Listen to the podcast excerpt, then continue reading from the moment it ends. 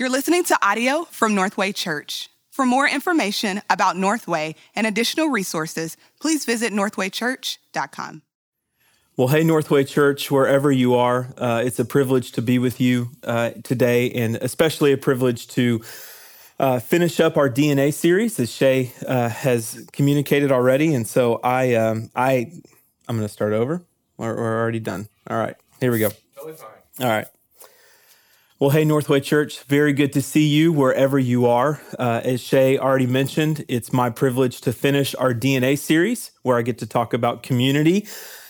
And I just want to note now the irony of talking about community to a camera with hardly anybody in this room. And uh, if that doesn't just kind of draw attention to even the, the significance of this value and just the timing of a sermon like this, then I don't know what does. But what I do know, what is true in my own life, is that absence does make the heart grow fonder, and that a, a Trinitarian God, a God uh, in the community of the Godhead, creates a world in his image and he creates a community. And so I have felt the longing for connection and the inhibitions of not having that connection really in an acute way. And so um, we've read our passage already for today, and I'm going to focus specifically on Hebrews chapter 10, verses um, 23 and 25 uh, through this value of community. So let me read that now,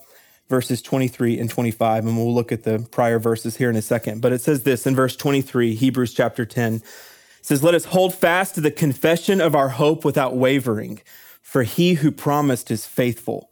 And let us consider how to stir one another up to love and good works, not neglecting to meet together, as is the habit of some, but encouraging one another, and all the more as you see the day drawing near. I think there's two critical questions that jump out of this passage, two ideas. Uh, one idea is foundation, and the other is formation. But with the idea of foundation, I think this is the question we have to answer What makes our Christian community distinct? What makes Christian community distinct? And then the formational question, which is also a big one how do we actually experience Christian community? So, what makes Christian community distinct? And then, how do we experience Christian community? And so, we'll start with the foundational question What makes Christian community distinct? Verse 23 Let us hold fast to the confession of our hope without wavering, for he who promised is faithful. So, I learned in seminary that if you want to read um, Hebrews, the book of Hebrews, then you have to read a couple Old Testament books as backstories. Um, like Hebrews is almost an explainer of what's happening in the Old Testament, specifically Leviticus. Okay, so if you dive into the book of Leviticus, uh, which if you've done that uh, as part of your reading, then I really applaud you because it's heavy lifting. But what you get into in Leviticus is sacrifice and ritual, uh, codes, uh, laws around cleanliness, purity, atonement, holiness. It it is it's it's dense and it's purposefully dense. And then you get into like the duties of the priest, and there was like you were changing the lamp oil and the uh, and changing out the bread of presence and making sure that the incense fire is right. And it's like crazy particular, and you're making daily sacrificial offerings all while being really careful to not touch anything unclean. The, the closest thing that I can compare it to is my grandma growing up had this room in her house, and we just knew that was the room that you didn't go into. And it wasn't like, you know, take your shoes off before you just, you just, you weren't allowed to, to stand on the carpet, to sit on the couch. It was just, you couldn't go in there. Um, it just wasn't for us. And so you, you, you get into in Le, like Leviticus and you get into like the intricacies of the tabernacle where only Levitical priests could go. And then you go one step further into this holy place, this holy of holies where everybody can't get into except one person. And so the idea is that there's access in the tabernacle that we have no place in. And then you get further into it and there's the Day of Atonement, one time a year, where the high priest goes further in, and all of his backstory is important for Hebrews, I promise. But this high priest goes further in, and he drops this incense bomb to shield him from the mercy street, mercy seat in the Holy of Holies, uh, sprinkling blood, the blood of bulls and goats in the most precise way, all behind a veil in the hope of what we now know is forgiveness deferred. Okay. And so in the, on the inside and on the outside, it is a heavy moment and everybody's holding their breath. And we come however many thousands of years later and we find ourselves in a heavy moment where everybody is holding their breath. Um, a recent Pew survey done last week said this that a large majority of Americans who pray daily, that's 86%, and of US Christians, 73%, have taken to prayer specifically during the COVID 19 outbreak. 15% of adults who say they seldom or never pray have prayed. And 25% of folks who say they don't belong to any religion at all have prayed specifically for the end of COVID 19 just in the last few weeks. And I'll say this, man, in a crisis, it's, uh, um, it's good and right for us to know who and what we have access to. Maybe say it another way. I mean, let me say it this way. Like in a crisis, it's it's good and right for us to know, for us to pray for bad things to end. Like that's a safe prayer and God hears those prayers. But there's actually something underneath that in this crisis that I think we're experiencing. There are deeper prayers underneath even the prayer that God would spare us from this sorrow. And those prayers are when we are faced with death, acutely aware of our flaws and without a, a, just really an awareness of what happens beyond this life, are, are we okay with God? Like, are we okay? And so there's the prayers for things to end, there's the prayers for the heaviness to go away, and then there's the prayers underneath that. Like the really existential questions that we ask Are we okay? Are, are things going to be okay? And that's why I think that, like, how we view God right now matters more than anything else. Because if he is on the other side of a veil and we are just hoping and wishing and praying that everything that we're not ultimately a part of is, I mean, like that's categorically different than what the author of Hebrews is saying. That, namely, we specifically have access into the other side. And let me explain that differently because there's a new kind of access that the author of Hebrews is talking about. And I want to start in verse 19 of chapter 10 and then just finish to where we've read. Listen to this, okay? It says this, therefore, brothers, since we have confidence to enter the holy places by the blood of Jesus, by the new and living way that he opened for us through the curtain that is through his flesh, and since we have a great priest over the house of God, let us draw near with a true heart in full assurance of faith, with our hearts sprinkled clean from an evil conscience and our bodies washed with pure water. Okay, like I. I don't have the time to get into the fullness of the intricacies of what's going on. So, what I want to do is, I want to turn your attention to one phrase there. And that phrase is the great high priest this is what I think is so um, helpful for us as we think about the distinctiveness of Christian community. The high priest back in Leviticus, he was other than, okay? And this wasn't his fault. This is just the way the law was written. He stayed away from the masses. Okay, like he couldn't go near uncleanliness. Like if you had illness or disease, if you had leprosy, he could not touch you because by touching you, if he did that, he would become ceremoniously unclean. And so he stayed away and he stayed behind the veil. And what the author of Hebrews is saying is that it's not that way anymore because the high priest doesn't step away from our illness and our disease. He actually steps towards our illness and our disease. He actually comes near this great high priest and he touches us. He leaves the temple and he comes down the stairs and he touches us. And by touching us, he heals us, but he doesn't just heal us, okay? he brings us back into the temple and he rips the veil open through his flesh. That is his life, his death, his resurrection. And he brings us into access with the Father. And so that's what the author of Hebrews is celebrating what this great high priest, not the high priest of old, but what this great high priest has actually done for us. We don't earn, to say it another way, we don't earn a healing that is paid for. We receive healing that we don't deserve. That's what the author of Hebrews is trying to say. He's trying to say that because of this great high priest, we have unlosable access and permanent forgiveness. And to say it another way, we have nothing to prove and we have nothing to hide. And that actually makes us different than the people around us. Because apart from this assurance that we have nothing to lose and nothing to hide because of this great priest who has gone into the temple before us and cleansed us, like apart from this assurance resonating deeply in our souls, we have everything to prove and we have everything to hide. This is why good things, even now, in crisis, good things like family and career and friendships actually become ultimate things. And why those of us like post resurrection, like those of us who are in Christ still have the same temptations in our life.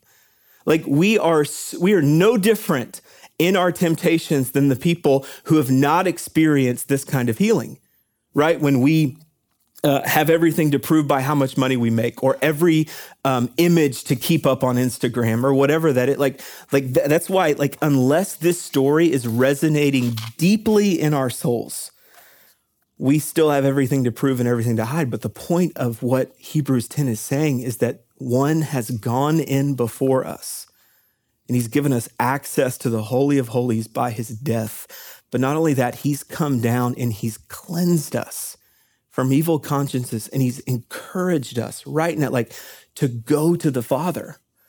And so like I, i'm i just i like i if that doesn't resonate with you one of two things are possible. One i haven't communicated it clearly which is entirely possible.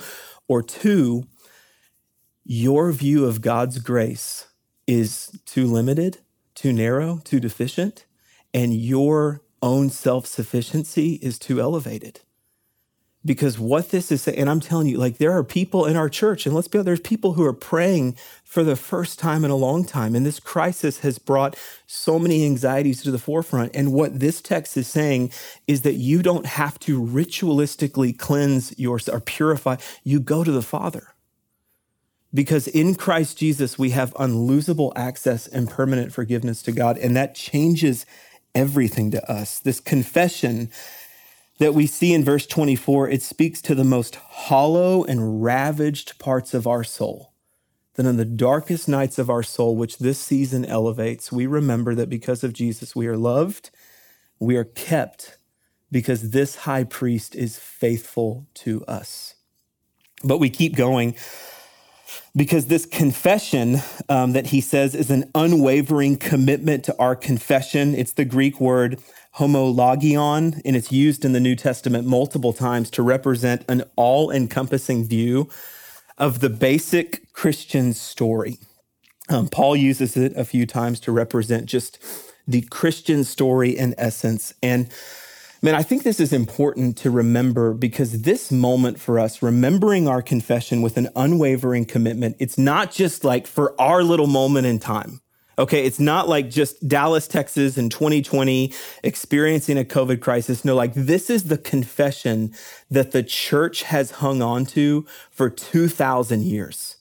Like, this is the confession that ultimately gave way to the creeds, which is still the basis of the Roman Catholic, Protestant, and Eastern Orthodox Church. This is the confession that expands geographical lines, it expands racial lines, it expands denominational lines. Like this confession of the high priest who has gone in to give us access to God, this is what's buoyed the church for 2,000 years.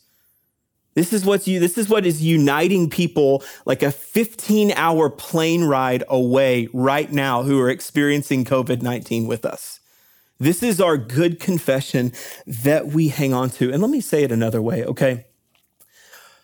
Christianity, like, there are, and I, again, I don't have time to explain all this, but there are specific moments in time when all of your cultural commentators are pushing a kind of a, a, a, new vision of the world. And with that vision is Christianity is past tense and there's something else taking its place. And I'm telling you, that could not be further from the truth.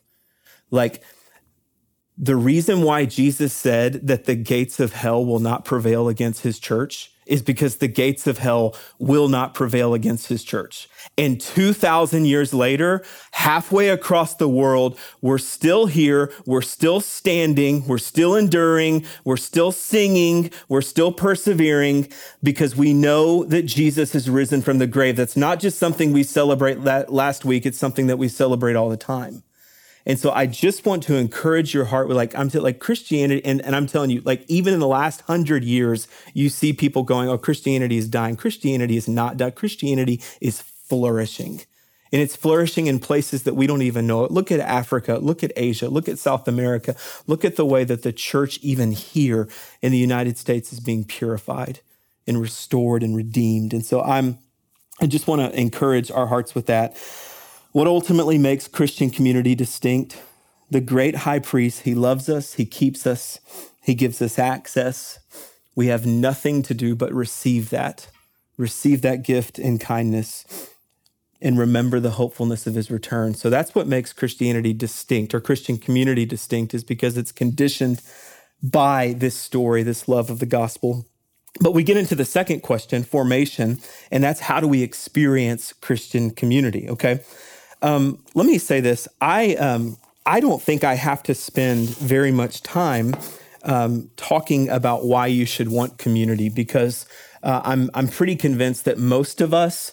Uh, actually have that strong desire in our heart. And I think I could make this argument several ways, but let's just talk about like pop culture. Let's talk about TV shows going back to the 70s. Like in the 70s, you have All in the Family and then in the 80s, you have Cheers, a place where everybody knows your name. And in the 90s, you have Friends, a place where everyone will be there for you in a, you know, really rich apartment that none of them can afford. But, uh, and then you just like, you just, you keep going. And I'm telling, like, like, go back and look at the TV ratings. Like, this is us right now. Like, like, the most popular shows of the last 50 years revolve around the idea of community like real human, like real humanity, real family, tension, drama, love, and everything that comes with that. And like these are the shows that like like networks have made hundreds of millions of dollars on. And so I don't feel like I have to spend any time trying to convince you of your desire for rich friendship or what the Bible would call koinonia. I think it's really great news that God has actually hardwired this uh, desire in us for fellowship. But this is where it gets interesting. In trying to answer the question, how do we experience Christian community? Um, there are kind of three action ideas here, and none of them are ultimately about what we receive. It's ultimately about what we do. Um, the language isn't passive. And what I mean by that is the language is hopeful because the language talks about like one another and in one another is the hope if you do these things that somebody else is doing something for you and you're experiencing this but there's not passive language here. The language is stir one another up to love. The language is encourage one another. And the language is to not neglect meeting together, as is, is the habit of some. And so I want to dive into these three ideas here. I'm going to take them out of order. And I'm sorry if that bothers you, but it just helps me a little bit. So let's look verse 25 in the experience of community, not neglecting meeting together as is the habit of some. Okay, let me give you some commentary. This is F.F. Bruce about what's actually happening at the time that the book of Hebrews is written, okay? Things were getting really hard. Okay, this is what he says The return of Christ is taking longer. Uh, the belief that they were living in the end times was actually weakening. They were getting fatigued over the otherness of Christianity, how Christianity stood apart against their former lives. And they were also feeling the sudden hostility of the imperial power. Sounds kind of familiar, doesn't it? I think it actually translates pretty well. Uh, because I think about this presently in my own life, and I came to Christ uh, 23 years ago. And, uh, you know, let's be honest, I've looked up at the skies once or twice and going, hey, are you, uh, you coming back? Like, just you, you know, this, all this stuff I've been looking for? Are, are you, you know, I'm, I, like, guys, I, I, I doubt. Like, I'm a, I'm a, I'm a pastor. I'm an elder. This is my vocation. I've given my life to this, and I doubt. Um, and I know many of us doubt. Um, and uh, I have hard days. And uh, I, um, I think myself am becoming increasingly, increasingly aware of the uh, of the otherness of Christianity uh, over and against our world, and especially in the rise of secularism and the uh, and the radical autonomous self, which we're feeling everywhere around us, and even the temperature boiling there. Um, but here's what I've come to realize, and I think what buoys my heart: for every doubt I have on a hard day with my Christian beliefs, I have about ten thousand doubts about the lies of secularism because John Mayer said long before COVID 19 that we're living in the age of worry. And he's right. He's right about that. There's an article that came out two days ago that like loneliness has spiked. People who believe themselves to be lonely at an all time high. I mean, you, I, I just like, I think that secularism is the weakest worldview in human history. And I'm not the only person that believes that because really the only thing that it can give you is a category for everything being okay in your life. And if anything breaks down in your life, then you don't have the tools to deal with suffering. And I, I just, I just think secularism is weak. And I think radical individualism is fracturing all around us. And I think we're beginning to see the, just negative fruit and the symptoms of this, where the world that doesn't believe what we believe still has so many answers left um, that I don't think they have explanations for. And um, Mark Sayers, who's been helpful for me, says that when you think about this secular worldview, what what secular people ultimately want is they want progress without the presence of God, and they want the kingdom without the king. They want the virtues of Christianity, what has come from Christianity, but they don't actually want the authority that comes with it. And um, I think that's right. And what I know, much like the uh, Federal Reserve right now that just keeps pumping money into our system, um, the world continues to pump the idea that we need more freedom. Like we need more freedom, we need more choice, we need more ability to make truth what it should be for us. And I'm, I, I just don't find that compelling whatsoever based on what I believe is fracturing around us. But what I do know this is that radical individualism has infiltrated the church. And um, there's a term for this that Sayers says called do it yourself Christianity. And I can say candidly in my own wrestles here, I see a lot of this in our church as well, where it's DIY Christianity. And what that looks like is, well, I like this. I like this aspect of your church, but I don't like this. So I'm going to go here and I'm going to get this here and I'm going to go be here and part of this. And I like this belief that you guys have, but I don't really like this belief. And I love y'all's worship, but I don't like this. And I mean, I just kind of experienced it enough for me to know that this kind of idea has taken within our church. And what's interesting is um, when you think about these ideas, like, when, and this, again, this is Mark Sayers, but you have these kind of three buckets of community, freedom, and meaning. Okay. And let me try to explain this. Um, any and and freedom, let me say so freedom is a good thing. Like I love that we have some freedom. I actually love that we have a lot of freedom. That's a that's a gift to us. Um, I don't love what people in authoritarian regimes like North Korea. I don't like their lack of freedom, and I don't like the limited meaning that they have in their lives uh, because of oppression. But what happens is when the tank of freedom gets so full, it's impossible to experience all of that freedom along with fixed meaning and shared community. Let me say it another way, okay? Um, so I am a husband to Dana and a dad to three kids. And I have to, for my family to flourish, for me to actually experience community, I have to have two things. I have to have shared meaning with Dana. So we have to agree about certain things. This is my role. This is your role. These are our values. These are our convictions. This is what we're going to pursue. This is what we're not going to pursue. And we actually have to be in lockstep in our home around, around shared value and vision. We have to. But beyond that, I have to forego my freedoms all the time for my family to flourish. And so, like, when I want to just like maybe be in my room, like reading a book or something, and the opportunity cost of that is spending time with my kids or throwing the baseball with my kids or going out riding bikes, whatever that looks like. Like, I understand that for my family to flourish, for us to actually experience community comes with a meaning that I don't ultimately get to decide because it's a shared meaning and the limitation of freedom in my life. So, to say it another way, you cannot have complete freedom, total freedom, the ability to do whatever you want always and experience the kind of community in your life that I think you want to. It's impossible. For you to experience community, you actually have to enter a conversation around shared meaning and you have to give up some of your freedom. And that pushes against what is pumped um, on our society in the regular. And I think I saw this maybe in. Um, in Harry Potter in uh, the first book, The Sorcerer's Stone, where Harry, and this is his first year there, uh, Harry's orphaned and uh, he goes and he finds this famous artifact. It's called the Mirror of Erised.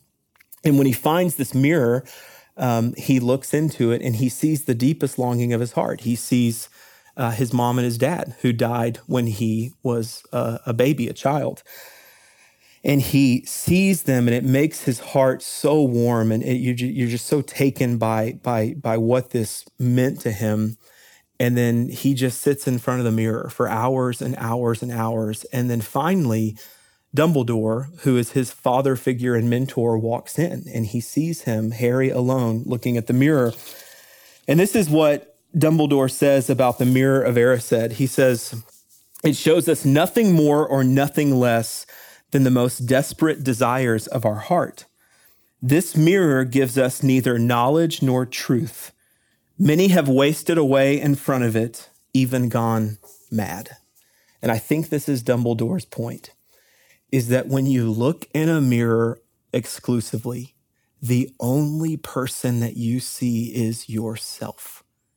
You cannot see a person to your left. You can't see a person to your right. If you see them, they're not real. They're in your imagination. And what I think Dumbledore is saying is the, what Harry actually needs more than a mirror that can show him the desires of his heart are friends who can speak what is ultimately true and then help him to see what isn't true. Harry needs his community. I think that's what Dumbledore's saying. So if we're only looking in a mirror all the time, like if we're only in our own heads all the time, then we miss the ability for the people that God has created to draw ideas out of us that are not healthy and to speak truth to us and to affirm what is. And that's why we need more than a mirror.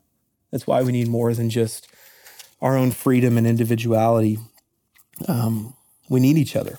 And uh, I mean this when I say we need community, I mean this at a granular and a corporate level. So, corporately, I mean this by the ongoing gathering of the church, and by a granular level, I mean your gospel communities, your C3s, your people who know you, and people who you know. And I just kind of think about questions, maybe this, maybe just some questions for my own life and for you. Like, what if, what if we found what if we pushed against this idea of the radical self and do it yourself Christianity? We committed all the more to our community here or wherever church God leads us. What if, what if in that, what if we found that the cumulative effect of 50 average sermons week to week is ultimately better long term for us than the 10 that we liked on YouTube that we thought was worth our time? What if the most wonderful meal that we ate every week wasn't happy hour at one of Dallas's coolest restaurants, but what if it was actually uh, this meal that we take together every Sunday, where we remember the access and the forgiveness that the high priest has purchased for us? What if that was the most compelling meal in your life? The meal you took with your family every Sunday? What if the gospel community that presently feels stuck and boring to you became the people for whom you made the most substantial investment of your life? And you said, hey, listen, like instead of me waiting for you to go all in on me, I'm just going to go all in on you with every hope that we'll experience the reciprocity and that community and healthy community might form. And so the action item here is that we wouldn't neglect to meet together as some were doing and as some of us are still tempted to do, but that we would make a commitment to the local church. And then he says in verse 24 that we stir one another up to love and good works. And again, I have every hope that someone is doing this for you, but you ultimately cannot control the people around you. You can only control yourself. Now, if you're in a horribly toxic community, then I would encourage you to get wisdom and to likely get out of that get out of that community if it's toxic. I'm not saying you you you stay in toxicity, but what I'm also saying is if you're in a group of people who wish uh, and you wish that they did more for you, what the biblical charge here is ultimately that you would do more for them. And that by doing more for them, they would be compelled by what you do and that you would experience that. He's saying, go love others for Jesus' sake with a gospel centeredness. What does that mean? It means that we forgive because God forgave us. We enter into hard places because Jesus has entered into hard places. We forbear and are patient and merciful with people because Jesus was patient and long suffering with us. That's what it means to be a community of love. And then I'll tell you specifically, this is something that's kind of always haunted me from the book of John, where Jesus says that um, one of the ways that we actually make the gospel compelling to the city of Dallas is by the way that we love one another. And that's why stirring up one another to love and good works is significant. And so we have not neglecting to meet together, we have stirring one another up to love and good works. And then lastly, we have encouraging one another, and all the more as the day draws near. Um, so I'm just going to be um, just to be honest with you. Like I can't wait to hang out with my little community of friends at Mi Camino over here, about a mile and a half that way, on the patio when all this social distancing stuff is over. I can't wait uh, to feel the warmth of the sun. I'll even take the Texas heat out there. I'll, I'll just deal with it um, because it'll be worth it to be there with my friends and my community and to laugh with them and to have them make fun of me uh, and to uh, make fun of them. And uh, just kidding, but um, actually I'm not. But um, I um, uh, to receive um, encouragement, admonition, uh, to be reminded of what is ultimately good and right and true, to be reminded that the promises that we hold to are true and that Jesus really is coming back for us. And this word encourage actually means to put courage into somebody's life. And I can't, I know like I, am I'm, I'm speaking to the choir here.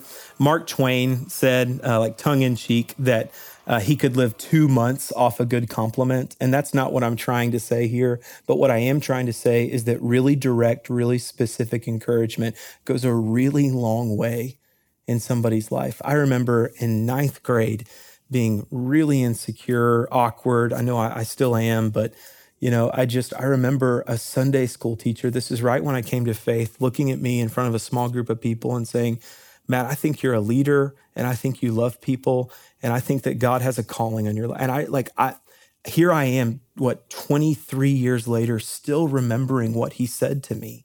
And so like in the midst of like our inhibited season, I don't think that we're going to start like the fourth world initiative for missions. I, I, I just I, I think we're limited right now, and we should be because we presently can't leave our houses. But what I do know is that we have the ability to pick up the phone and to call the people that we love and to say, I love you. The Lord loves you. Everything's going to be okay. And the King who has brought us access to God, broken down the veil, who came out of the temple to touch us and to cleanse us and to heal us, that King is actually coming back for us. And because that's true, everything's going to be okay. And we have the ability right now to pick up the phone, to talk to our family, the people that we can speak to, and to speak words of encouragement and affirmation into their life. And so, foundationally, what makes um, Christian community distinct? It's the gospel, is what makes us distinct. It's the love of Christ, the access that he's given us to the Father and the forgiveness that he's purchased for us. And then how do we experience Christian community? We do so by stirring one, one another up to love and good works, by encouraging one another, uh, and by not neglecting to meet together so as to miss the experience of our life together. I love you guys. I pray that you have a great week.